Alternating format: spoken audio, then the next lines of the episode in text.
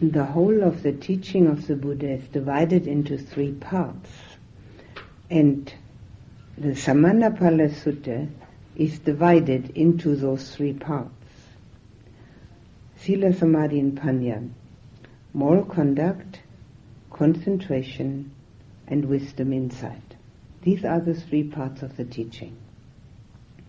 And those three parts are always addressed. They are addressed by the Buddha in different ways and from different angles, but that's what it all amounts to, those three parts. Now the first part that is usually addressed is sila, moral conduct. Not always. In the Noble Eightfold Path it starts out with wisdom insight. But here in the Samannaphala Sutta it's again that one that is addressed first. And this is a very common way for the Buddha to speak because our conduct is nothing but a manifestation of our thoughts. And if our thoughts don't have a certain purification in them already, the other two, namely concentration and wisdom insight, are unlikely to arise. One mustn't think now that one must become perfect first before one can sit down to meditate. But one certainly has far more of a chance to meditate well if the mind is not cluttered up with too many desires and dislikes.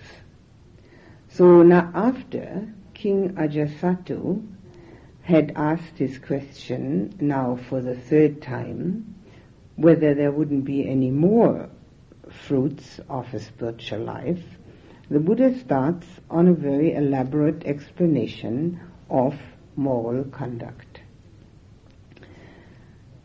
First he answered about the first two possibilities that um, a slave or an employee or a laborer would become a monk and the king would then no longer have jurisdiction over him, which was also a teaching for the king because the king is often inclined to think he's almighty.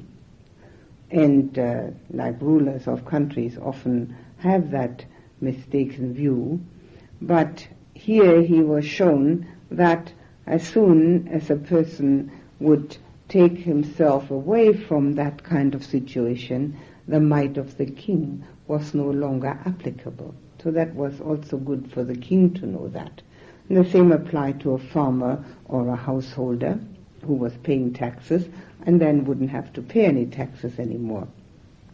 Same applies to us. If we don't make any money, we don't have to pay taxes and don't have to fill in income tax forms. Very pleasant situation. A little less disturbance in the mind. So now, of course, that wasn't sufficient yet for the king as fruits for this spiritual life because after all he could see that the spiritual life that the Buddha was leading was so utterly different from what he himself was used to and yet the Buddha came from the same surroundings. So there had to be more than not paying taxes and not having to listen to a boss, so to say. There had to be more than that to it. And so the Buddha said, yes, there is certainly more than that to it. So now he's actually starting on his explanation of what all there is in the way of fruits of a spiritual life. And the first thing that he talks about is the fact that a person who hears the Buddha would gain confidence. Now obviously for us that doesn't apply. We can't hear the Buddha himself but we can certainly get to know his words. They are available to us.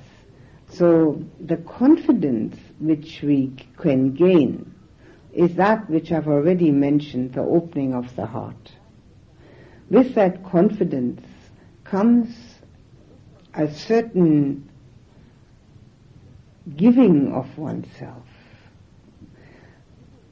If one has an inner brittleness, an inner resistance or something which could be con- um, could be explained as I want to be convinced. I need to be shown in order to be convinced. One has a barrier. Unless there is confidence, one can't actually do it. It's like learning to swim. If one has never been able to swim yet, and one has to jump into the swimming pool or clamber into it and start swimming, a certain confidence is needed that one isn't going to drown. So one needs confidence in that swimming teacher, whoever is trying to show one how to swim. If one screams one's head off, which small children are apt to do when they're put into the swimming pool, they're not learning to swim. They're just afraid and get out again. This confidence is essential. There's no way around it. If we haven't got it, we'll have to acquire it somehow. And the Buddha says also that an intelligent person can hear the truth without having been able to prove it to him or herself yet. They understand when they hear the truth and then have enough confidence to try it out. Same as trying to swim. Have enough confidence to get in there, even without having been able to do it yet. So this is the first step. The Buddha also said to the king, said, when the Buddha arises, and he calls himself in this, on this occasion the Tathagata, and talks about himself in the third person, which happens not infrequently. And the Tathagata means, literally translated, the one gone such, gata gone tatha such, which is suchness, um, which can we could possibly translate one who has seen. So he talks about himself in the third person, doesn't always do that. He often says I also. Language by no means can depict the inner realization of the non-I because our whole language gets mixed, mixed up if we do that. But in this case he does. He talks about the Tathagata and says if a Tathagata arises, he teaches the Dhamma which is good in the beginning, good in the middle, and good in the end. Now that sounds like a simple statement and it really is, but there's meaning behind that. And this is something that applies to us quite um, markedly. Namely, here in the West, where we have no tradition of Buddhism and little confidence in it, we are apt to pick out of it what we like. For instance, meditation. We like the meditation if it works at all. We like it very much. If it doesn't work, we are hoping that it may work one day. And so we pick that out of the whole kit and caboodle and say, all right, meditation, Buddha taught meditation, so we'll take that one. It's good in the beginning, it's good in the middle, and it's good in the end. It's got to be complete. And complete means Sila, Samadhi, and Panya. All three. All three are good. And within that framework, of a whole spiritual teaching, we then have meditation as a means but not an end in itself. And this is something that is very, very often totally misunderstood because we also ha- do not have a tradition of meditation in the West. We have meditation now being bandied around as a very interesting word just as it was 20 years ago when people started talking about yoga and were thinking of uh, stretching their arms and legs at the time. Now it's got a little more acquainted with it and they know a little more about it. But this is happening now with the word meditation. Buddha says the whole thing. Don't pick out what you like. It's all applicable. Every bit of it.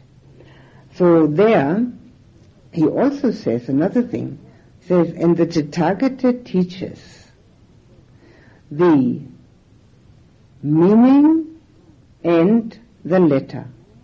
So what he says is that that uh, Buddha teaches the exactness of it, but also the meaning behind it. So he gives instructions how to do, but he's never content with just saying, now do that. He always explains why to do it. So he always has a why and a how. And that is the one thing which is very rare to find in anywhere, in any spiritual teaching.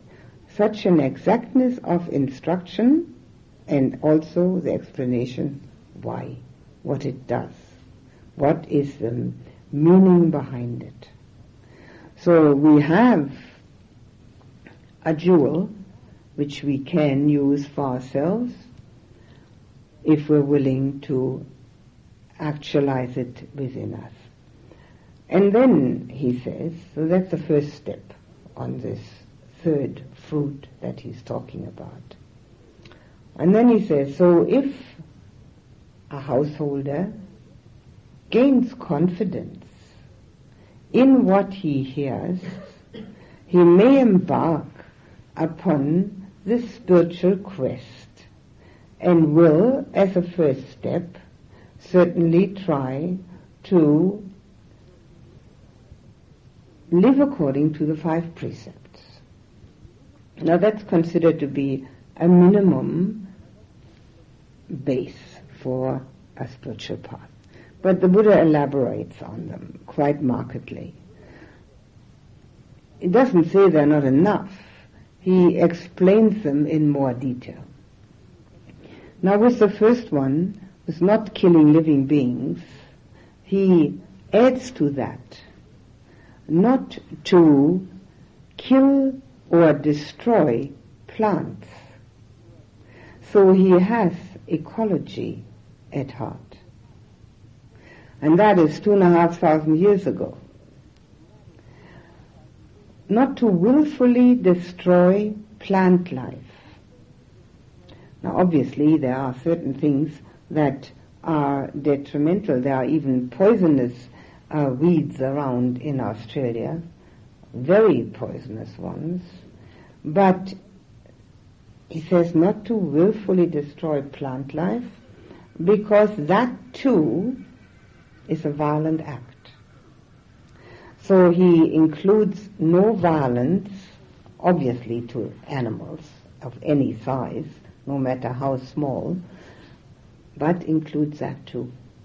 So that goes really a step further, which cannot be expected of people who just try to live a decent human life, but which he adds to the first precept for people who want to live a spiritual life. So we have a distinction there between just a decent human life, which is also very uh, admirable, and a spiritual life.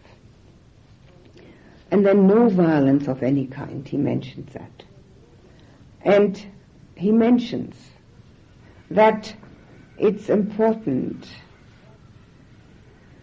not to go to unsuitable entertainment. In other words, not to see unsuitable shows. Why is that? Obviously to protect the mind from the wrong input. This is a very important aspect, the protection of our mind. We give far too little attention to that. Most people, even meditators, take their mind for granted. Only if one has meditated long enough and has seen enough rubbish in one's mind coming up and one doesn't want it, one understands that something has to be done to protect the mind. It's a jewel. The mind is a jewel. It's the jewel in the universe. There's nothing that's more valuable. The only thing that has real value because it contains the seed of enlightenment. It is the greatest thing there is. We've all got it. And if we don't protect it, it's like scratching a beautiful jewel It's like dirtying it, not looking after it, and not being able, because of that, to see its lust and brilliance. So the protection goes to, and the Buddha is very pragmatic about it. Don't go to unseemly shows. In other words, don't have a TV set. Very simple. And if you do, be very selective. He also mentions no dancing, no music. And I had occasion today to talk about that. People often think that this particular um, elaboration on the precepts is dour and uh, um, very tedious and makes the Buddha out to be a person who doesn't like people to enjoy themselves. And um, people don't like to think of that like way. But actually, anyone who has music as a livelihood or music as a very important hobby knows from their own experience that meditation is very difficult to come by because music stays in the mind very strongly. Thing is, well, it's a bit of um, self um, showing of self a little bit, so therefore also not desirable. Now these are all protections. The uh, protection of the mind from the music, protection of the mind from the shows which put in the wrong input. And it goes further to protect the mind. It goes to the point of the kind of things that we talk about. Now we have the precept of the fourth precept of not using wrong speech, but he goes much further on that. And he mentions many things which are wrong to talk about. Now again, this applies to people only who really determined to have a spiritual life. Ordinary people who just live decent human lives would not be very badly affected by that. All these things affect a meditator. He says not to talk about kings and ministers, wars and armies, in other words, politics. Not to talk about them in the manner of taking sides and trying to figure out what's better. If one can help to have people think peacefully, that's a different matter. No politics. Because politics make bad bedfellows. There's always something wrong with politics. It can never be right. There are always two sides to it at least. And people get pretty excited about politics. So that is also protection. And another protection is um, not to talk about things one would like to get, because that arouses discontent. And also, this is particularly uh, strongly mentioned, not to talk about such things that one doesn't have and wants to get. And by the same token, the uh, sexual connotation of men talking about women and women talking about men should be shunned also. Again, it gives the mind something um, to think about which is very unmeditative, non-meditative. So there is more to the right speech than not lying. There's also no slander, and then the idle chatter, the harsh words and then these topics, to shun these topics. He also mentions an elaboration on the precepts, the right kind of livelihood. Now this is also one of the steps on the Noble Eightfold Path. But he mentions it here without even mentioning the Noble Eightfold Path. He just adds it to the precepts for a spiritual, spiritually inclined person. And there are many livelihoods mentioned, many pages of them, which are wrong. And most of them we don't have anything to do with. They're quite uh, uh, strange sounding. But what they amount to are feeding the superstition of people and prophesying. These are all wrong livelihoods. for instance, the saying that this and this thing is going to happen and uh, making out as that one knows that. And people do that sort of thing, like crystal ball gazing and stuff like that. And also the um, feeding a superstition, people are naturally superstitious. And to use anything at all that could feed that is very wrong. Now, not necessarily that it even makes a livelihood. It's also wrong in speech. It's livelihood and speech, both, in both cases it's wrong. The livelihood, of course, has to be one that doesn't break any of the five precepts. One shouldn't have anything to do with any livelihood that has anything to do with that. So it talks about uh, not uh, dealing with slaves and dealing with uh, with women and all that type of thing because these are wrong livelihoods.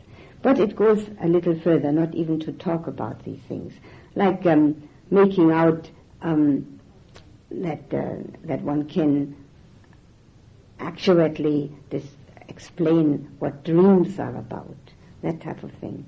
All um, not the kind of uh, conversation which is suitable. They um, they have a certain um, ego um, support in them. One wants to support one's own ego that one really knows these things. And actually the other person could be get quite disturbed from it if one tells them something they don't want to hear. So he, he gives a long, long list of these things that shouldn't be done. And then he talks about luxury. Now he himself, of course, came from very luxurious environment. And then, for six years, he practiced austerities. And he found out that both didn't work. Neither luxury nor austerity. Has to be the middle path. Now that, in our Western affluence, is of course completely misunderstood. What is the middle path? Maybe we think the middle path is having only two bathrooms instead of three or something like that. Or only two cars instead of three. Um, it's nothing like that. What he talks about, about not having luxurious environment is to be content with that which is necessary. Now, there it's difficult to distinguish between need and greed. Very difficult. The Buddha gives four things which are absolutely needed. That's clothing, a roof over one's head, food, and medicine when sick. So now we can go home and check out whether that's all we've got.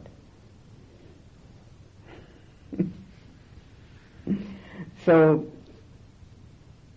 and of course there are always justifications, but the reason why it's detrimental to have too much is actually easy to see. Everything that one has needs care. It gets dirty, so it has to be cleaned. It breaks, so it has to be repaired. It has to be either insured or locked in, because somebody might steal it. And it not, not only that, it does something else. It enlarges the me identification. Um, our me identification is big enough. It consists of this whole person always. But then if we've got other persons and other things, it includes that too. So it enlarges that too. So not only do we have to worry about all this stuff, no, we also have to be identified with it. It's mine. So he, he mentions that as another. These are not to be considered actual precepts. They are an enlargement upon them. There's more to it than just uh, not taking what is not given. There's also that part to it, the non-luxury. And then there's another one, which is not, which belongs with that. It's the same thing, belongs with that. Not to try and beautify oneself. Now that doesn't mean that one should run around ragged. He often talked about the cleanliness. Very interesting. He said in another discourse, not this one, he said that before one sits down to meditate, one should be sure that one's body and one's clothing is clean and that one's surroundings are clean and tidy. And uh, that is something that he takes as one of the prerequisites. Then also health is very uh, helpful because the body has energy and so the mind is not perturbed. But in other words, that one shouldn't beautify oneself doesn't mean that one should be uh, in uh, any context dirty or ragged or messy looking. Not, nothing like that. It's not the opposite to, to uglify oneself. It doesn't mean that at all. That's another um, mysterious myth that's been going around in the West for the last uh, 30 years and from the 60s. You know, this, um, this uh, funny way of uh, coloring one's hair and wearing the most um, absurd clothing and all that type of thing. It just means that one shouldn't try to look um, younger and attractive uh, by artificial means. Painting oneself in this color or that color, that's all it means. And this is a very uh, um, common thing that is done uh, anywhere, everywhere. I mean, that's not just a Western uh, uh, absurdity. It's done everywhere. And maybe we could admit that uh, women are a little more guilty there than men in that respect. We have other advantages.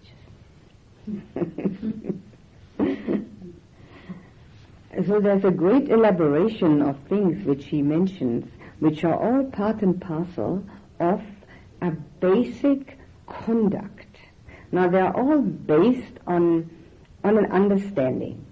They are never based on thou shalt not. The Buddha was um, a realist.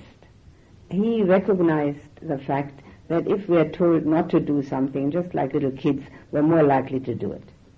Because it's forbidden, so it seems to have an attraction. He much rather preferred the meaning behind all this, so that we would refrain from doing these things through understanding why they're not good for us.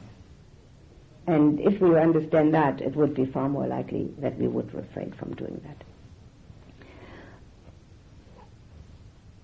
And what we can understand about it is that with all these restraints, we first of all have a priority in our lives, the priority of spiritual growth which is not to be, which from which we're not to be distracted through too many belongings, through too much entertainment, through not guarding the mind in the talk we have and the interests we have, but to keep on a path, to keep there and realize that obviously we all have duties and obligations and responsibilities, but that they are just that and nothing more. And that we can use our life, whether we are just sitting in meditation or not makes no difference, we can use our life to try and see the truth rather than try to make it as comfortable and as luxurious for ourselves as possible. Because we have seen the impermanence of all that and we have seen the non-satisfaction which arises out of impermanence. That the totality of peace and harmony cannot be attained through the senses. Because they have to be resurrected all the time. Now all of these things which are mentioned here, all are a base where we see priority and also are happy within ourselves because we know we're making effort and also because we are know that we're blameless.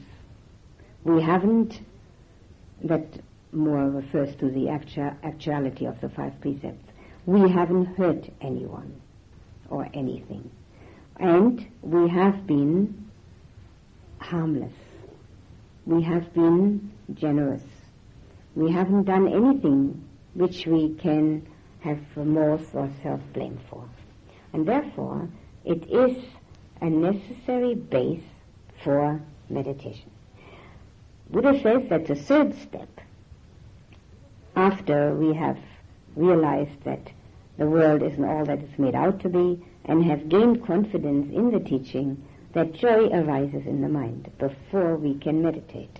And this is part of that joy, the feeling of happiness about one's own efforts of restraint, about one's own efforts to be blameless, and recognizing within oneself, I've tried my very best.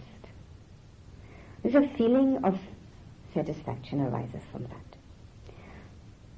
Maybe we've all experienced that.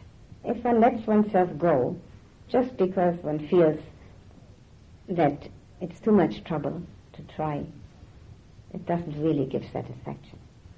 What it gives is a feeling of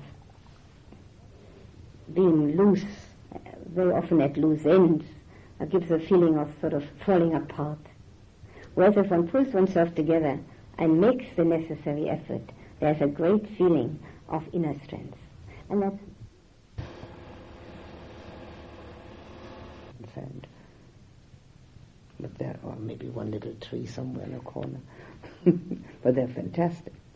That's as simple as can be, and yet is aesthetically very, very attractive.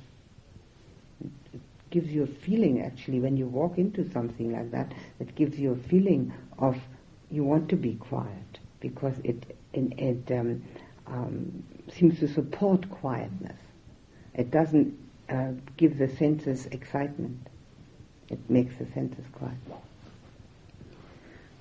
Better than a street full of uh, sh- shop windows.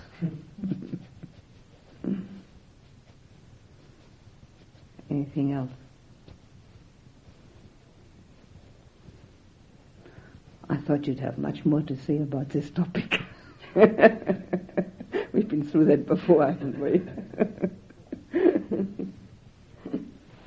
well, maybe something will still come.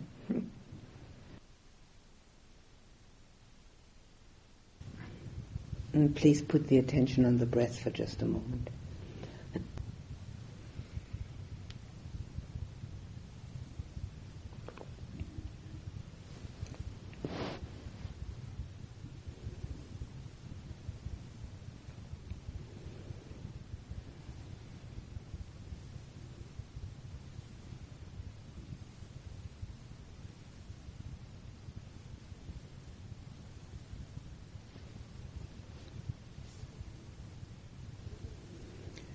Look into your heart and see whether there are any troubles in there.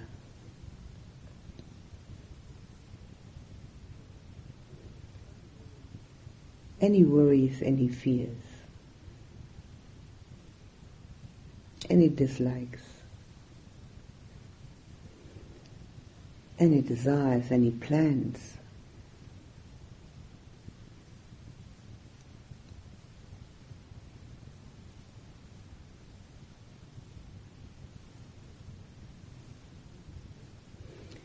Resentments, any rejections.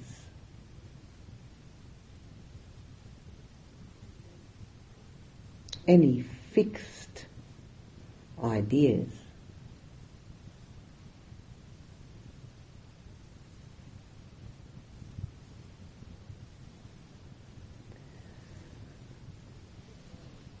which give rise to anxiety, disquiet, dis-ease, unease.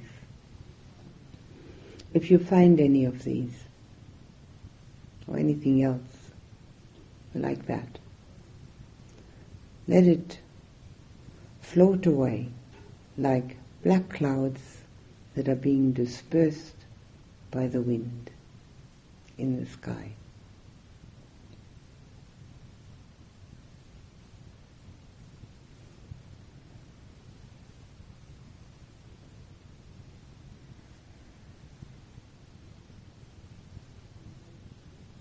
And now look into your heart again and see the spaciousness, the openness,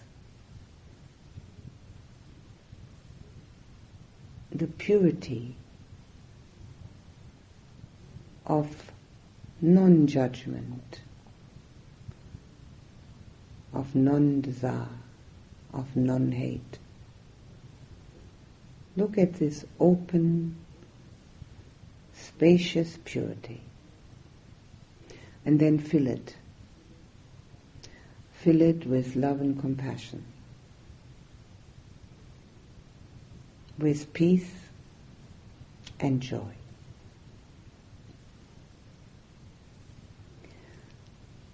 And fill yourself from head to toe with peace and joy overflowing from your heart. And surround yourself with the warmth and care of love and compassion.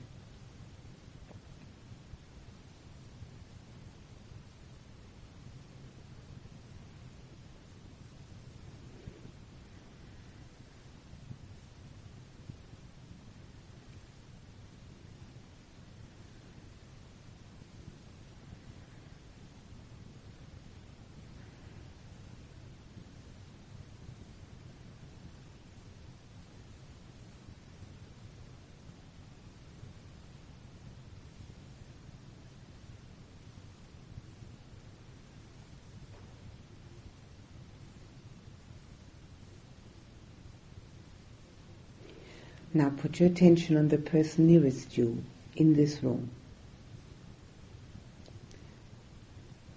And let your heart reach out to him or her, sharing your peace and joy.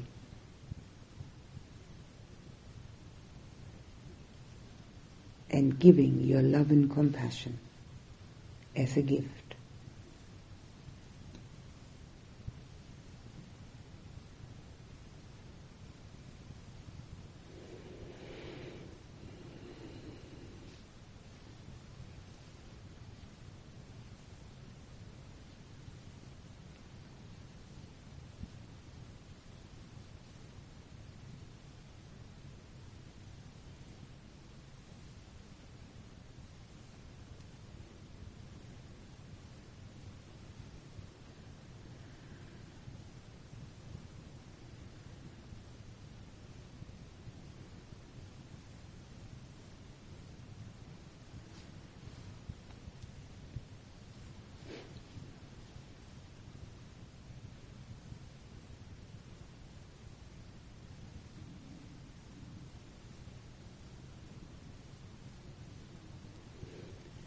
And now share your peace and joy that comes from your heart with everyone here.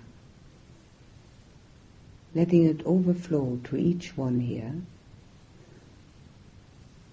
and surround everyone with the warmth and care of your love and compassion.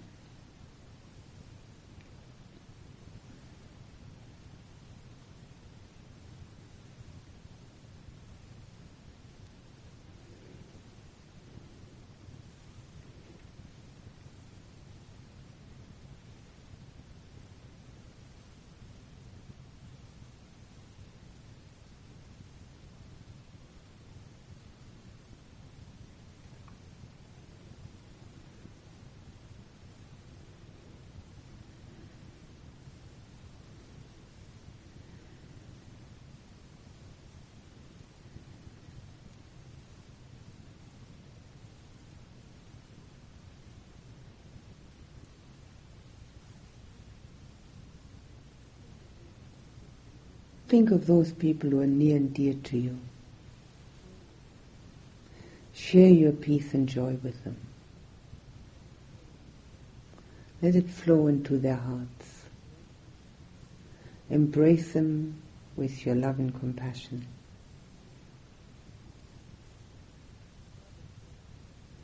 Without expecting the same in return.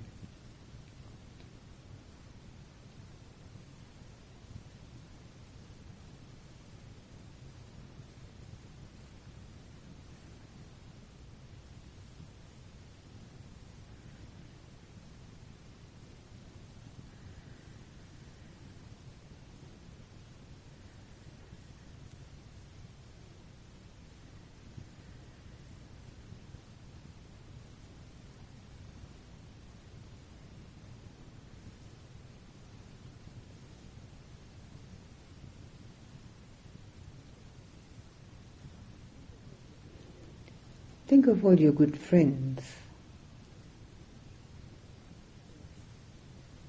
Share peace and joy with them. Fill their hearts with it. Embrace them with love and compassion, letting them have the warmth and care from your heart.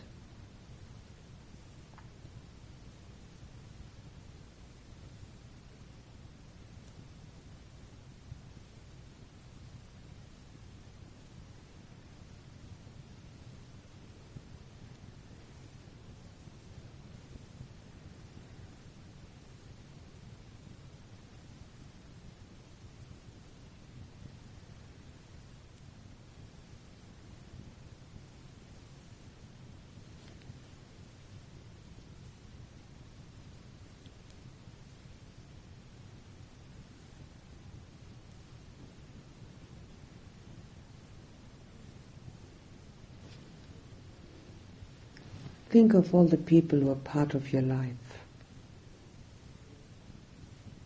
At work, or wherever you may meet them on your travels.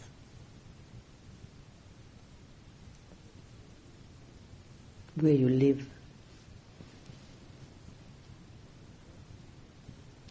Share peace and joy with them. Let your heart overflow into their hearts. Surround them with love and compassion, making them equal to those that are near and dear to you.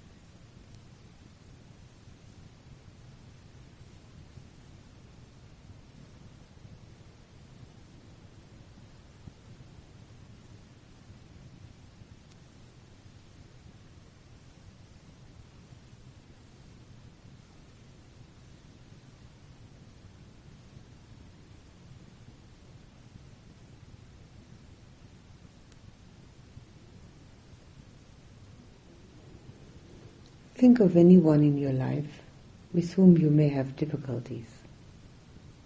Let peace and joy flow from your heart into that person's heart. Embrace him or her with love and compassion. Letting that person have warmth and care as a gift from you.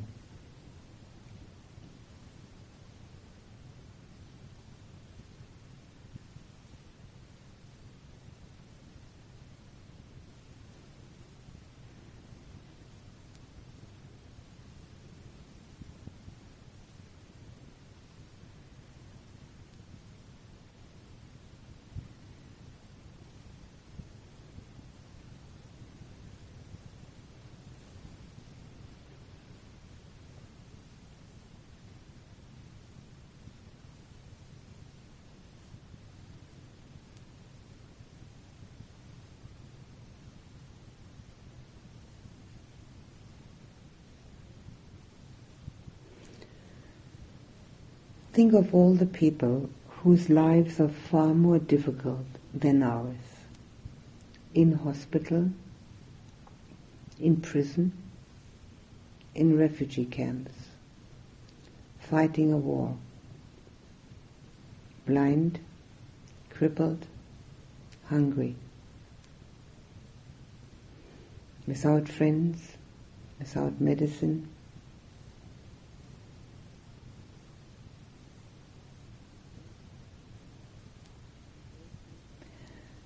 Embrace them with your love and compassion so that they may feel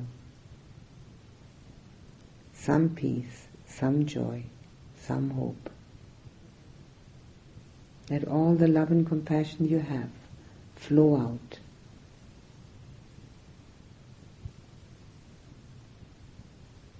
reaching out to these people, of which there are many.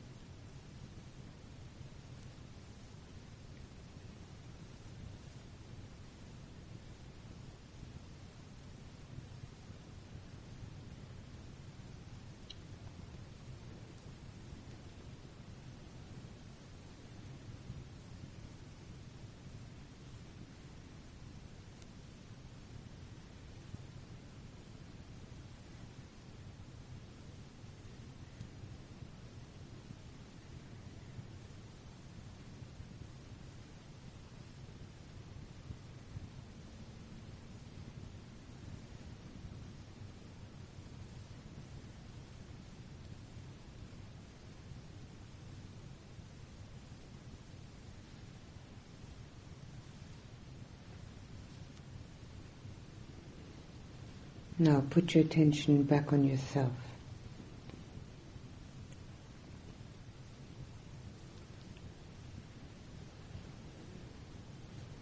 Feel only the peace and the joy in your heart, recognizing that all the other things that your heart may contain have flown away.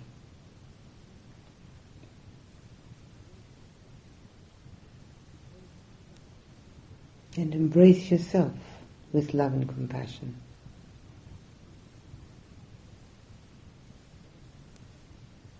With the warmth and care from your heart.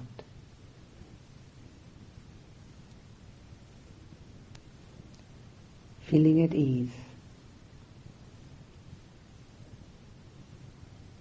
Safe and secure.